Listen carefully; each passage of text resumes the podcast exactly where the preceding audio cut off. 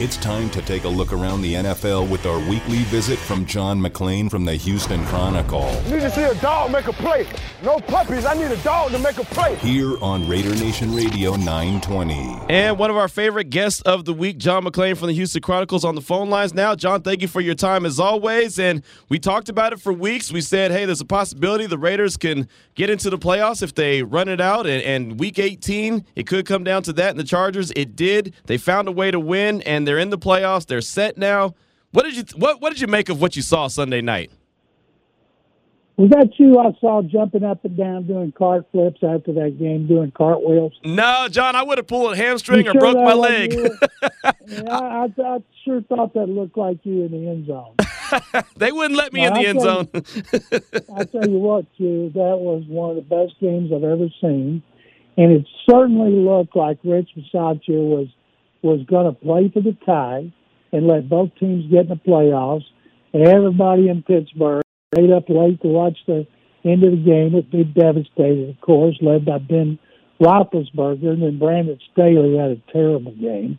When Brandon Staley called that timeout, it looked like Bisaccia says, "Okay, we're going to show you. We're going to win that game," and they did.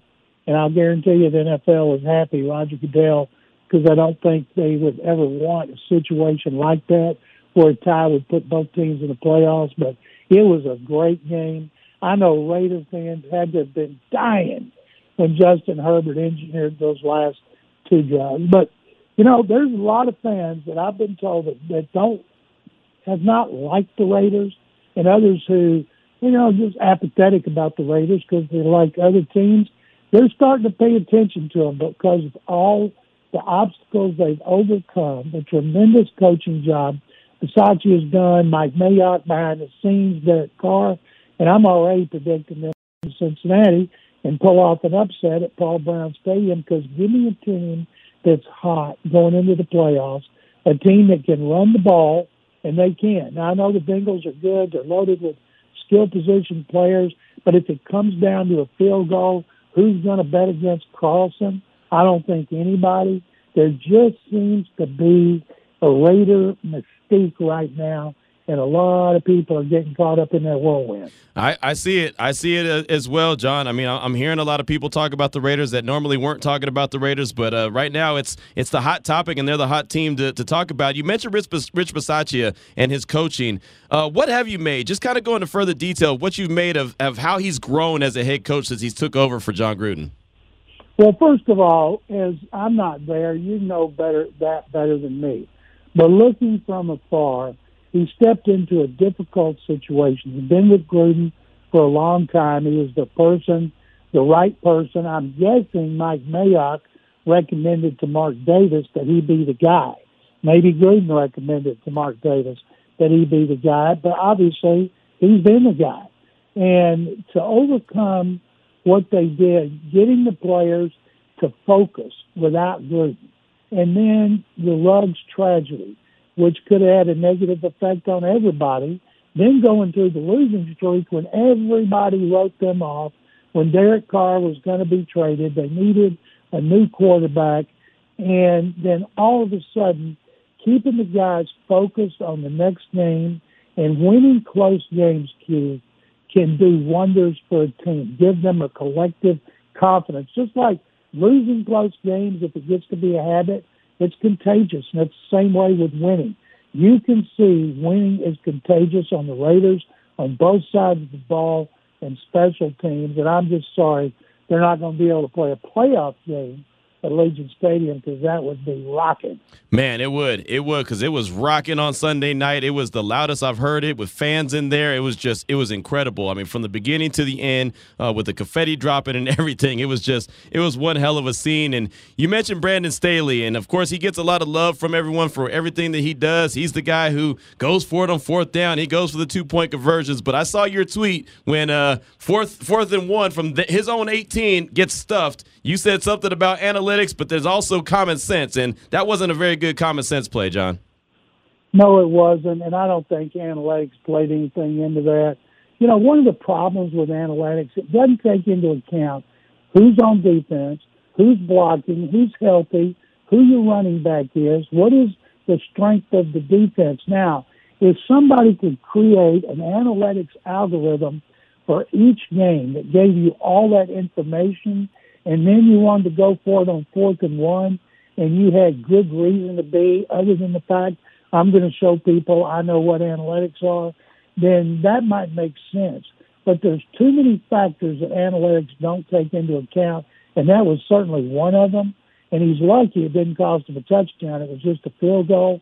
But I'm pretty sure they could have, uh, they would like to have had that back and punted and not given up that field goal because that was the difference in the victory. Absolutely. It sure was. Talking right now with John McClain from the Houston Chronicle, talking all things NFL here on Unnecessary Roughness. My man Demond's got a question for you. Yeah, John, I'm glad you said that because I've been saying all season Brandon Staley, all hype. You know what? For the lack of a better term, he tried to get too cute. That's what happened to him, John. Do you think that losing this and all of these chances that he likes to take, do you think that maybe he's going to be a little humbled next season and maybe just take it a little easy on trusting the analytics so much? Demond, if a rookie coach does not learn, he's doomed to repeat those mistakes and most rookie coaches who go on to do good things, uh, they admit they make mistakes and they have to learn. They have to make sure they got the right staff. And I don't think we're going to see him go for fourth down five times a game and miss three like he did at one point. Later said football people know why I did this. No, football people don't. It's the analytical nerds that know. And so I would think, yes, he, everybody says he's a good coach. They like his enthusiasm, and as long as he's got Justin Herbert, they're going to be a factor in that playoff race. Yeah, Justin Herbert looks good. You know, nobody can deny that. He looks really good and was able to engineer some some real deal drives on Sunday night that, like you said, had Raider Nation on the edge of their seat, not none, not knowing how it was going to shake out. Now, John, I wanted to ask you about Black Monday. That came and went. Five coaches were relieved of their duties. Today, we find out about Joe Judge in New York. He's gone now from the Giants. Uh, what did you think about the the Giants finally making the decision to fire him? I'll tell you this, Q. Before the game Sunday. Um, a longtime writer covering the Giants since 1985, Bob, Bob Glauber, took a picture of the parking lot and he said, I've never seen this parking lot so empty this close to the game. And that probably said it all. Fans in New York are apathetic and New Jersey.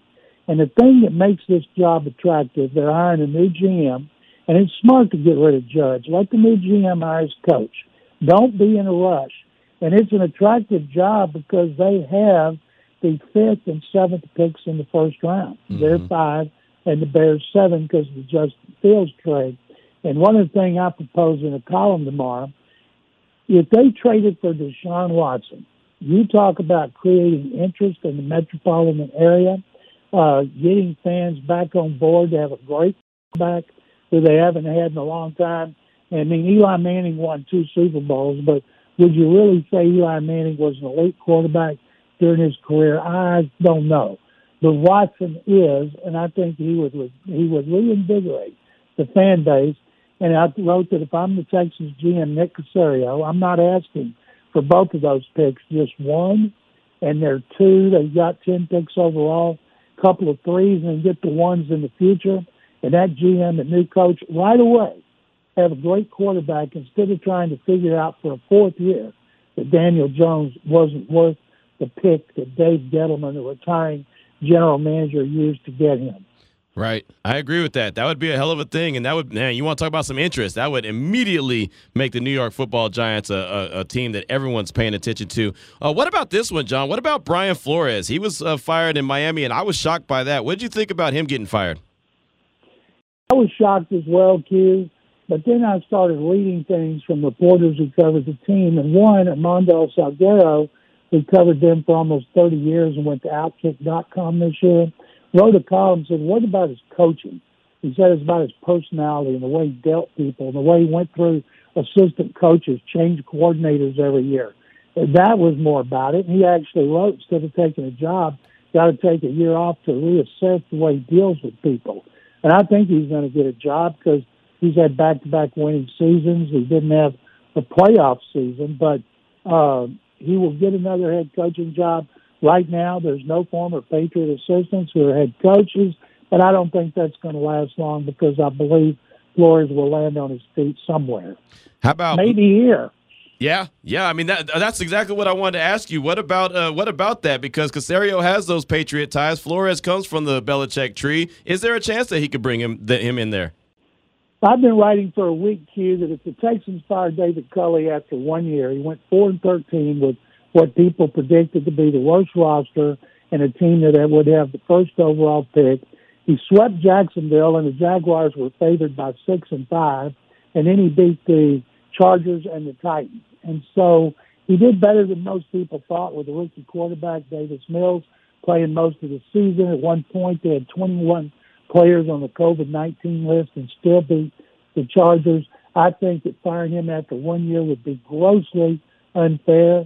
But Nick Caserio, I believe if he wants to hire somebody from New England, could be Josh McDaniels, who he worked with for 20 years, could be Jerod Mayo, their inside linebackers coach, or could be Flores. Flores worked with Caserio for 15 years with the Patriots.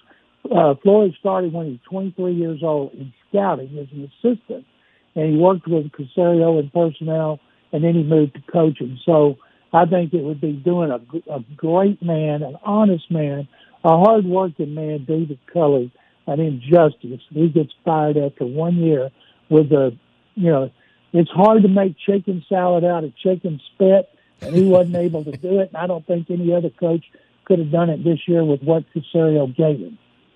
Yeah, John. So if they were, maybe if they were to go to Brian Flores route, do you think that Deshaun Watson could let the bygones be bygones with the front office of the Texans and play for Flores because that was one of the attractive reasons why he wanted to go to Miami?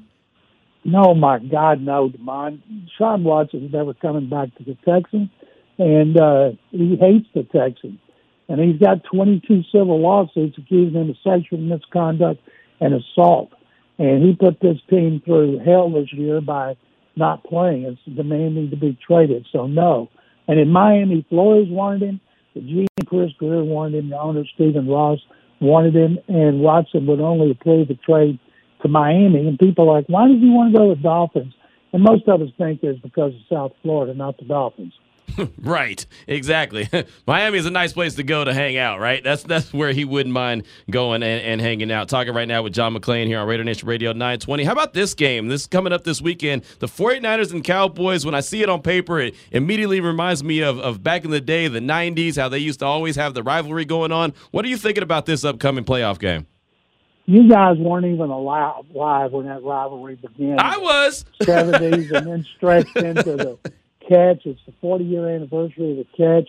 I was in behind the end zone at Candlestick Park. The media had gone down with seven minutes left to go in the dressing room, and I'm standing with some other reporters. It's cold. We're wearing hats and long coats, and all of a sudden we see Montana roll to his right, roll to his right, throw the ball, and I told the guy next to me, "Where the hell is he?" Boom!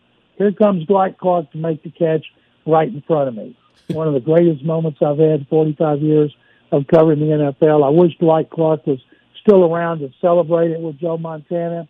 And it was the start of a new dynasty. It set up the 49ers to win their first Super Bowl. And then in the 90s, the rivalry continued. A lot of people won't remember that, but I do. And if you're a Cowboys fan, there's just something special about the Niners right now, just like there's something special with the Raiders. Yeah, I, I keep thinking, and I'm, I'm really leaning towards picking the 49ers in that game. And I know that the Cowboys have been playing well this season, but it's just it feels like the the Niners are, are, are leaning in the right direction right now and, and playing a little bit better ball than Dallas. So I think I'm going to pick the 49ers to win this game, uh, even though it might not be very popular. it might not be the popular vote. I saw that Jimmy Garoppolo's like 35 and 17. We know he's been to a Super Bowl, but people just don't trust him. He just beat the Rams after he had surgery on his thumb that was a pretty gutsy performance. And I saw Trey Lance when the Texans played out there. Texans were within 10-7 in the fourth quarter, and then the and then they scored a touchdown and two field goals. And Garoppolo came back and played as well as he can play. And there's something about a quarterback who's playing hurt, and that uh, that ignites his teammates to play around him. It won't surprise me at all. Q and Demond, if they go into Arlington and they come away with a stunning upset. No, it wouldn't surprise me at all. Uh, talking with John McClain here from the Houston Chronicle. Just got a couple more questions for you. What about this uh, Monday Night Football game? It's the first time that a wild card game has been on Monday Night Football. The Cardinals and the Rams. This is the NFC West showdown. Uh, what are you thinking about this game? man, did the Cardinals blow a great opportunity. Losing at home to Seattle out of the playoffs. Great performance by Russell Wilson. Pete Carroll did a terrific coaching job. Cardinals blow it. They limp into the playoffs. That's usually not good. Matthew Stafford has become a turnover machine. I'm not going to pick the Cardinals to win twice at SoFi Stadium. We also know the Cardinals don't have a fan base that's going to go there and make noise like the Niners did. So I'm going with the Rams, and I love a Monday night game in the playoffs. All right, John, last one for me. Is Mike Vrabel your coach of the year? Last week, I wrote a column to mine when the Titans came here why he should be coach of the year and Jon Robinson executive of the year. They played a league record 91 players. They didn't have Derrick Henry for the second half of the season. They missed A.J. Brown, a great receiver, for five. Julio Jones had missed like nine games. And yet, here they are, 12 and 5, a tremendous coaching job by Mike Vrabel. I believe that Zac Taylor will get it from the Bengals. I don't have a problem with that. And I think Matt LaFleur will finish third. But Rich Bisaccia deserves a lot of votes. The voting was done on Tuesday. So the people that voted know what happened Monday night. And I'll be stunned if a lot of people didn't recognize the terrific job he's done. Boom. There's a mic drop moment right there. I like that. That's a great way to wrap things up. John McClain from the Houston Chronicle on Twitter at McClain underscore on underscore NFL. John, uh, what do you got coming out on uh, Texas Sports Nation that folks should be on the lookout for? I have a column that's on there right now, the Houston Chronicle, tomorrow about the report over the weekend that if Bill O'Brien doesn't get the Jacksonville job, he is in line to be hired as Matt Rhule's offensive coordinator at Carolina. And I speculate, could that mean Bill O'Brien and Deshaun Watson will be reunited in Charlotte, which is less than 200 miles from his hometown of Gainesville, Georgia, and even closer to Clemson, where he won a national championship? Would he waive that no trade clause to go to the Panthers? He pursued it vigorously till the lawsuits piled up, and I think that'd be a marriage made in heaven. It went really well here between Bill O'Brien and Deshaun Watson. I like it. I like it. There you go. It's a way to tie it all together, John. Uh, definitely appreciate you as always. Enjoy the games this weekend. We'll look forward to talking to you next week. Thanks very much, and good luck to the Raiders. There he goes. Great. John McClain right there from the Houston Chronicle. Always uh, love catching up with him each and every week. You can find him on Twitter at McClain underscore on underscore NFL. 320 is the time. We'll come back, take your calls, take your texts. This is Raider Nation Radio 920. What does it mean to be a Raider? What to you, what does it mean to be a Raider? Man, being a Raider is not just being a football player. It's not about the just the jersey or just the just the helmet. It's about a lifestyle. It's about it's about loyalty. It's about doing whatever you have to do to help your brothers, to help your family. That's what it's all about. It's never putting yourself above the shield. That's what being a Raider is all about. Welcome back to Unnecessary Roughness. Unnecessary roughness. Here on Raider Nation Radio 920. Here's your boy Q. Coming up in a matter of minutes, Diante Lee, Pro Football Focus, host of the Two High podcast. Talk a little national championship game. Talk a little Raiders defense, how they can try to go about slowing down the Bengals in their high flying attack as far as offense goes. Diante Lee, Pro Football Focus, will join us in a matter of minutes. Right now, though, on the Raider Nation listener line, 702-365-9200 is our guy, Mitch in New Jersey. What's on your mind, Mitch? How you doing? How's it going, Q? Chilling, man, chilling. Enjoying the weather? Oh, I'm chilling here. It's about 20. Not even 20. I can hardly see anything even. If I make a few missed deliveries, too bad. Yep, I hear you. Yeah, that, that was like the perfect storm uh, Sunday night. Well, congratulations. I'm glad uh, Mr. Uh, excuse me. Oh, I'm having like a brain freeze, literally.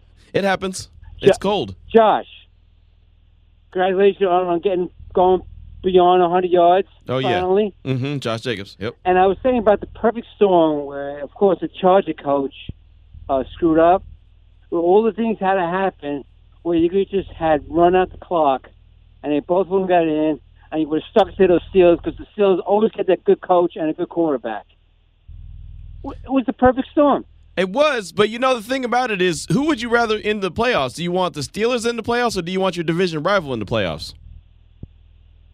Well, Big Ben. I mean, you got to admit this. He he knows what he's doing. He's still. I think he could still play, but he's just taking a beat. Yeah, I, can, I, I, I Um, believe he could play too, but I I just don't think that they're very good right now. So I, I don't mind the Steelers being in the playoffs. I'd much rather the Chargers be on the outside looking in. It would have been great to see all three. Those are great teams, classic teams. You really don't want to see it, Casey. That's that's for sure. Right. But anyway, it was it was a great game. It was, so many good games this past week. Could have had three ties, three ties in only game. That's another pro story that could that could have been. But I think these reps a little, and some of these coaches they're boneheads. Anyway, thanks for taking my call. Thank you, my man. Be good out there in New Jersey. Be safe, stay warm, get them deliveries in, but uh, do what you got to do. I do appreciate the call. Now, as promised, Diante Lee from Pro Football Focus, host of Two High Podcast on Twitter at PFF underscore D Lee, joins us now. Diante, thank you so much for your time. It's always great to catch up to you. I don't know, man. The SEC championship game, I thought that Georgia was going to win. Alabama gave them the business. Then I thought in the national championship game, Alabama was going to give them the business, and Georgia turned it around on me. So, what the hell? I don't know what's going on, but what did you see on Monday night from the national championship game? I think that we saw Georgia remember who they were defensively um, for every game outside of the SEC championship game, and that's that's honestly what the difference was.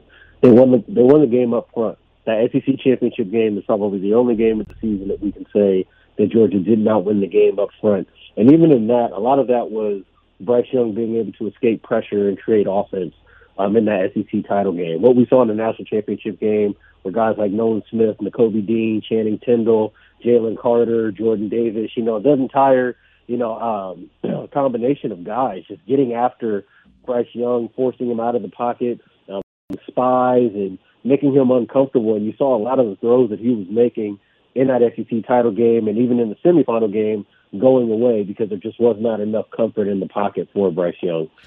Was or is Georgia now built for success for the long term, or was this an extra special year? I think that it's a combination of both. Okay. Um, I don't I don't know if you can ever bank on having this much talent, this much speed on the field at one time defensively, and they've had some really good ones, right? Like we know the Roquan Smith years, we know about like Azeez Ojulari, all these guys who have gone on and become productive professional athletes. Like they've had very talented defenses. I think to the degree that they had, especially up front this past year, you can't expect that. Now, what I will say is for them to win a national title with the quarterback that they had should be an alarm bell for everybody that if they get that position figured out and now you don't have to have one of the best defenses of the modern era, if not of all time, in order to be champions, that's the scary thing. And it's the same thing we saw Alabama go through a decade ago. Right. 2012, 2013, they beat LSU, they beat Notre Dame. And then from that era on is when they finally made that investment in the quarterback position. They brought in Lane Kiffin as the OC. And now you have this last decade of Alabama dominance. So the opportunity is there for Georgia to be able to replicate that if they can do the same thing offensively. Talking right now with Diante Lee from Pro Football Focus here on Unnecessary Roughness, Raider Nation Radio 920. And uh, let's talk about Georgia quarterback Stetson Bennett. He was in tears after the game, uh, after it was sealed, and he knew that they were going to win. He was in tears. Uh, he has a hell of a journey that folks are having a good time to talk about. But in, in all reality, how good of a quarterback is he or is he not? I think that he's a very good college quarterback, and I think that it's okay to limit it to that. Okay. I, I think that um, you know if you take if you take his numbers, his productions on the whole, and you kind of use it as like a blind tasting test type of thing against other quarterbacks, you'd probably find that he matches up relatively well in terms of his productivity. Um, I think that his concerns, the concerns that we had about Bennett, were warranted. Though it's not what you look like in weeks one through 10, 1 through twelve. It's what do you look like when when the SEC championship is on the line? What do you look like when a chance for a national title is on the line? And after he had stumbled against Bama the first time around, and you know certainly last year with the 2020 Alabama team, that was just one of the best teams we've ever seen. You know there was reason to have questions about whether or not this guy was prepared to take them over the hump. I think that you know he'll go in the same kind of ranks of championship quarterbacks that your Ken Dorsey's.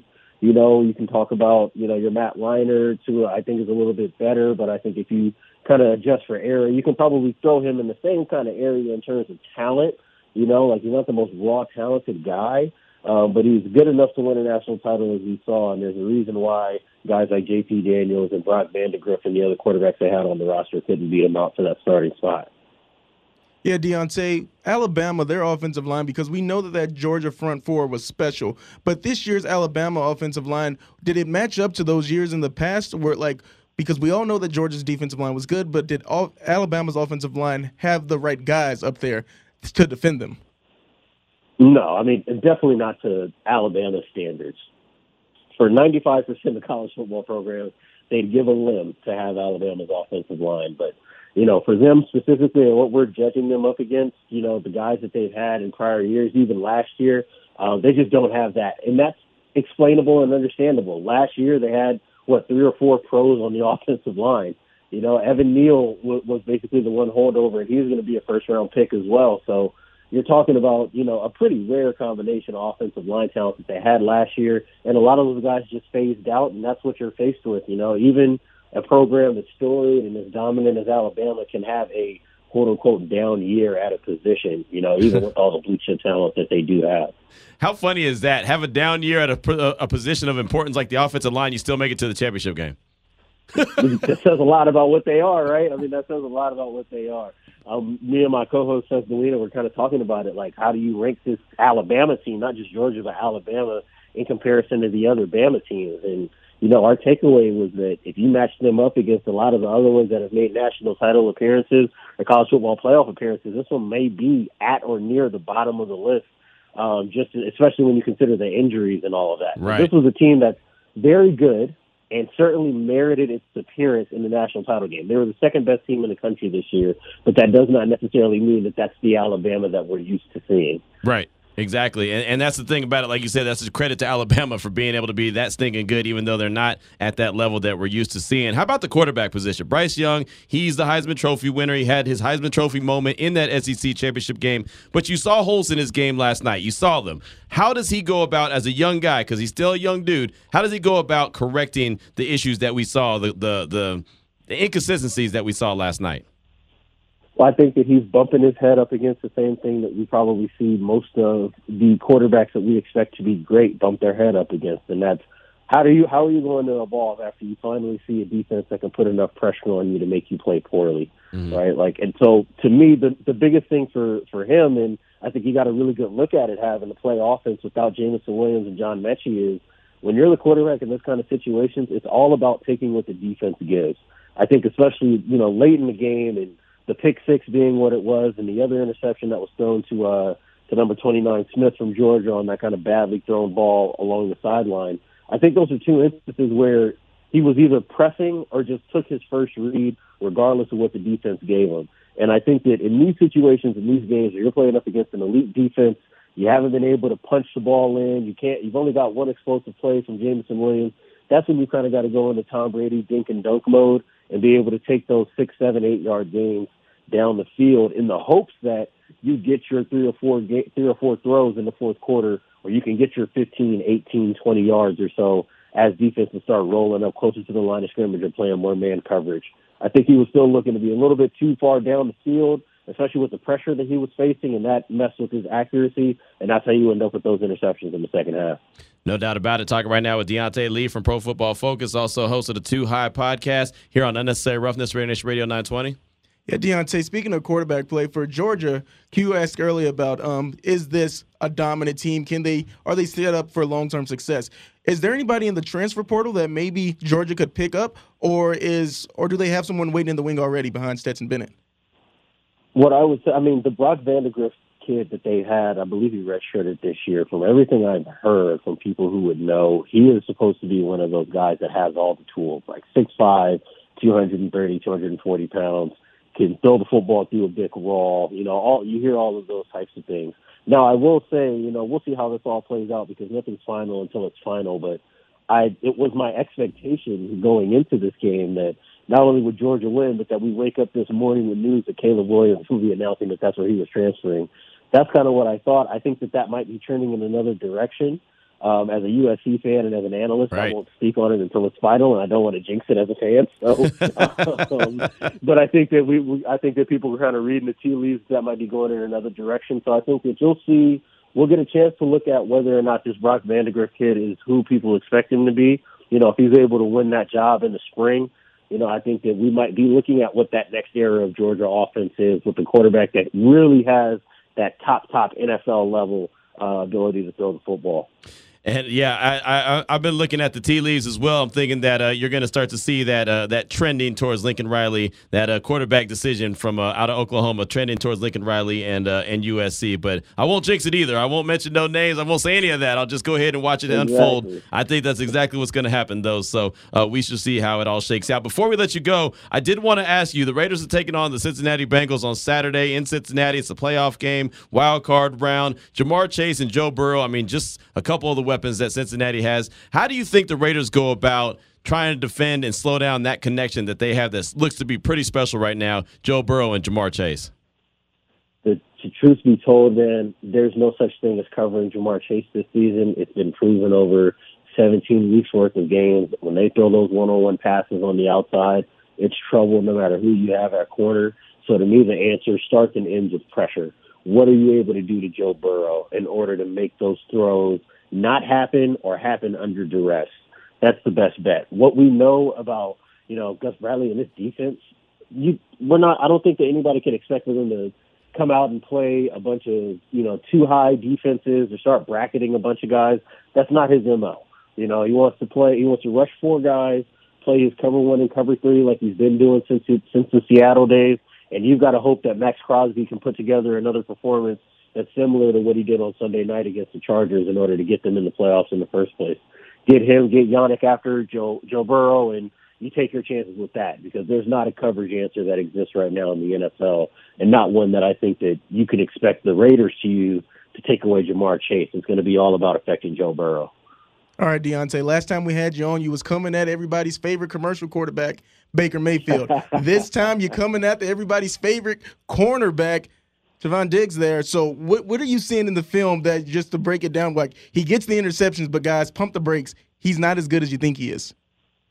Well, I would say my the premise behind me doing the work in the first place was just like how how much weight are we actually going to put on 11 plays over like a 600 play sample, right? Like, are are those 11 plays actually indicative of how good you are? Or are those just 11 great outcomes that happen to, to come about? And that's what I wanted to look at. And then what I found ultimately is in a lot of the key stats and the key data and, and, and key pieces of film that you would use to try to indicate whether or not a player at the corner position is operating at a high level, you see a guy who's struggling.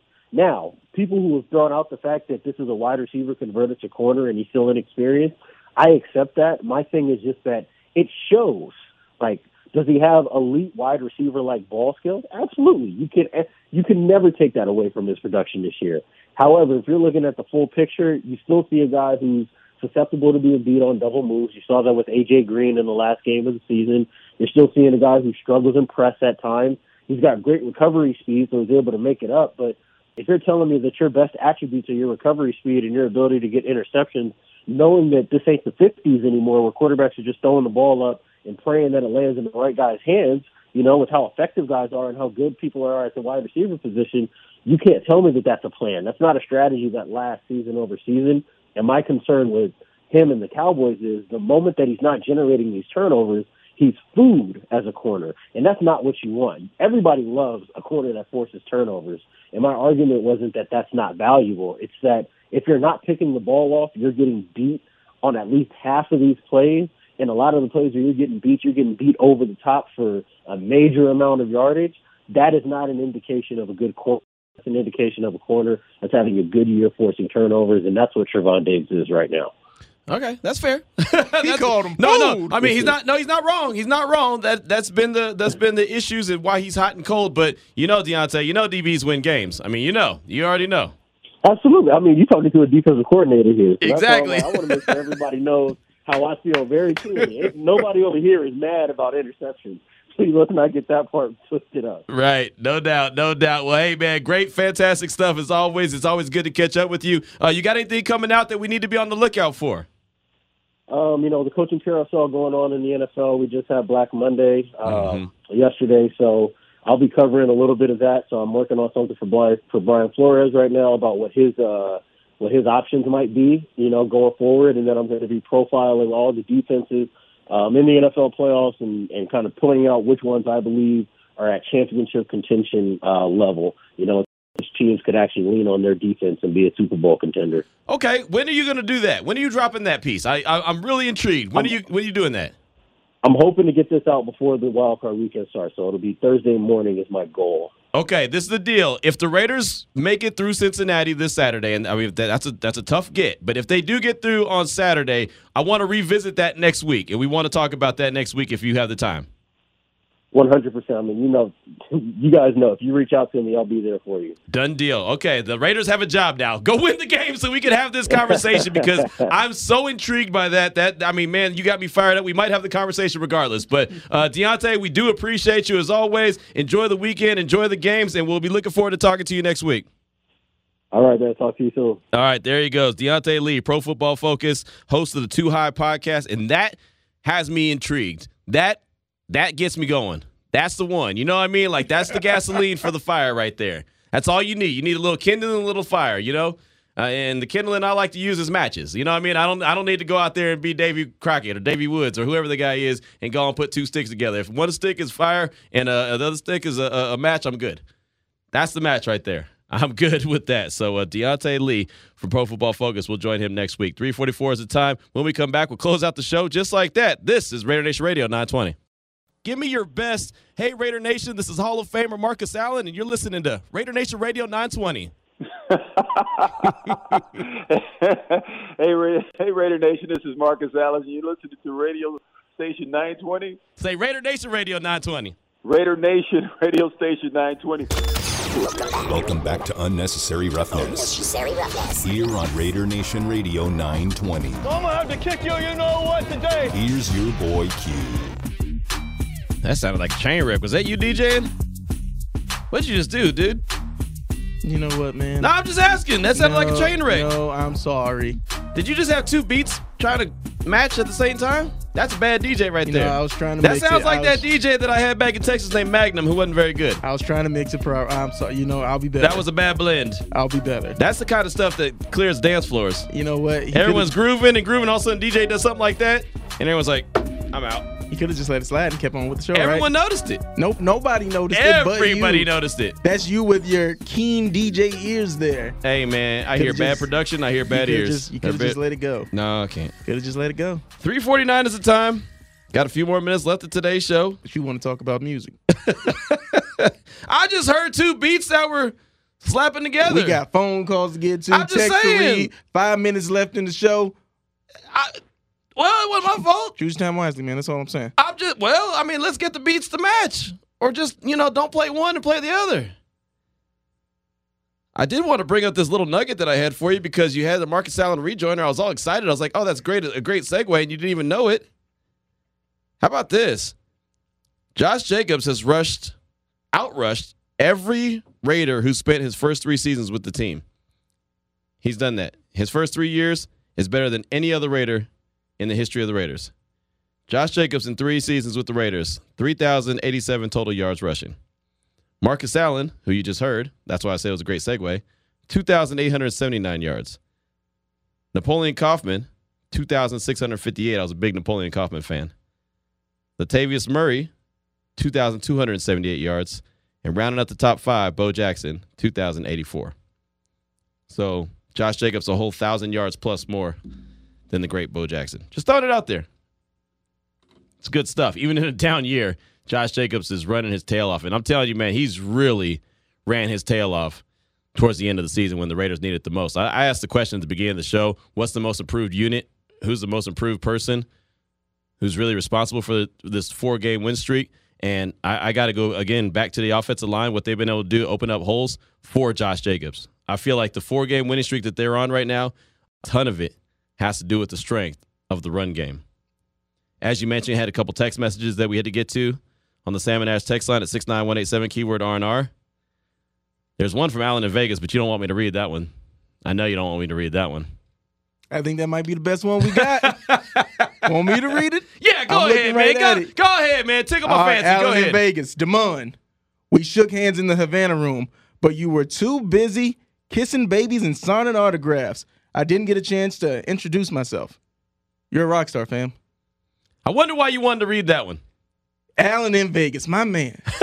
that Rock you didn't star. even have time for. See, this is what you do in the world of kissing hands and shaking babies and shaking babies and kissing hands, whatever it is. Signing autographs, all that. Good all stuff. that good stuff, and you definitely don't want to shake babies, so don't do that. and you probably don't want to kiss hands these days either. But you understand what I'm trying to say. In the- Exactly. In the, world of that, you've got to make time for everybody. You can't just get the ones that you know. You're, you you can't be selective.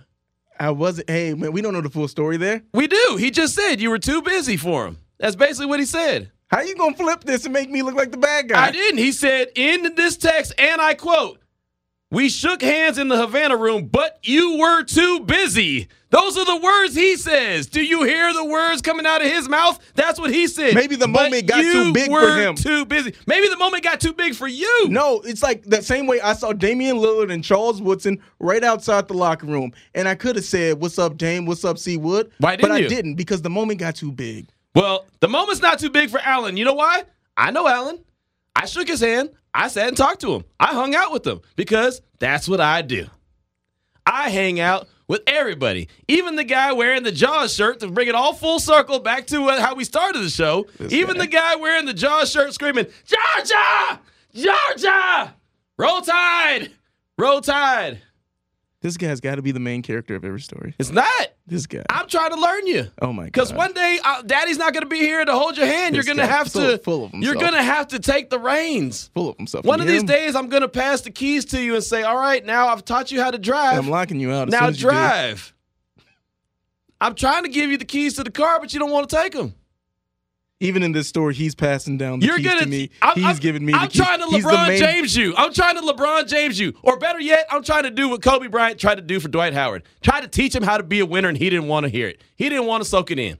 I'm just saying. LeBron tried to pass the keys to Kyrie. Kyrie wanted to get it his own way. And, he he's ain't doing- been right since. And, he he's ain't doing been right just since. fine. He, he, what has he won without LeBron?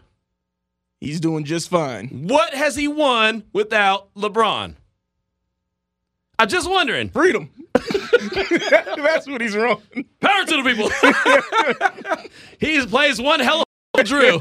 I do love him as A Uncle hit Drew. movie took a commercial to a movie. Houston and LA, man. Final call of the show. You're on Unnecessary Roughness. What's up, brother? Hey man, what's up, fam? I'm gonna make you real quick for y'all. Y'all gotta be crying, man. hey, and then and then Jamal, look, you a great DJ, brother. I used to DJ in the '80s, late '89s, man. I used to blend Anita Baker with LL Cool J. I need a beat, like some mm. way out stuff. But you was a little off, bro. All right, now we gonna move on because I know you always give me the love, so I'll probably shoot myself in the foot. But from last week, the linebacker that was nice was Debo Samuel. And I think he got his ball on last week too. I, I think I saw a couple plays he got ate up, but it wasn't bad. And then I and then I called Jalen Richard for the offense, and he got down on that third. You know what I mean? When Yeah. he needed those twenty yards. Yep. So you know what I mean? So I'm just saying that it's just a humble brag, brother. That, that- that's all. That's all. Hey, that's Raider all we do. Baby. That's what we do around here. Appreciate the call, man. We ha- we like to humble brag around here every once in a while. I mean, Damon gets a little out of control. I try to reel him in, but you, know. You? yes, I'm trying to help you out. I'm trying to hook you up.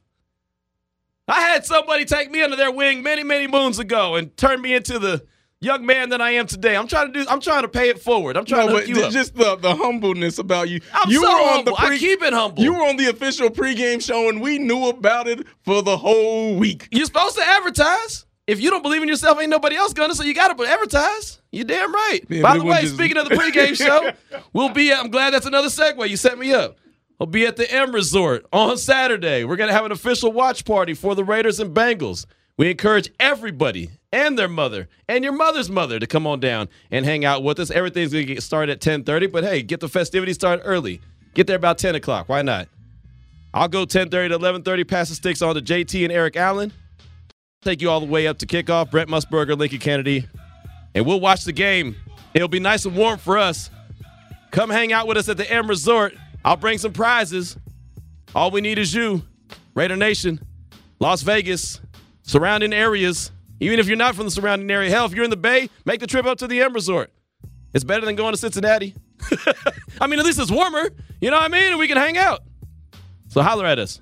Vinny Bonsignore, Lincoln Kennedy, up next in the huddle. 4 to 6 p.m., taking you home the right way here on Raider Nation Radio. 920. I'm out.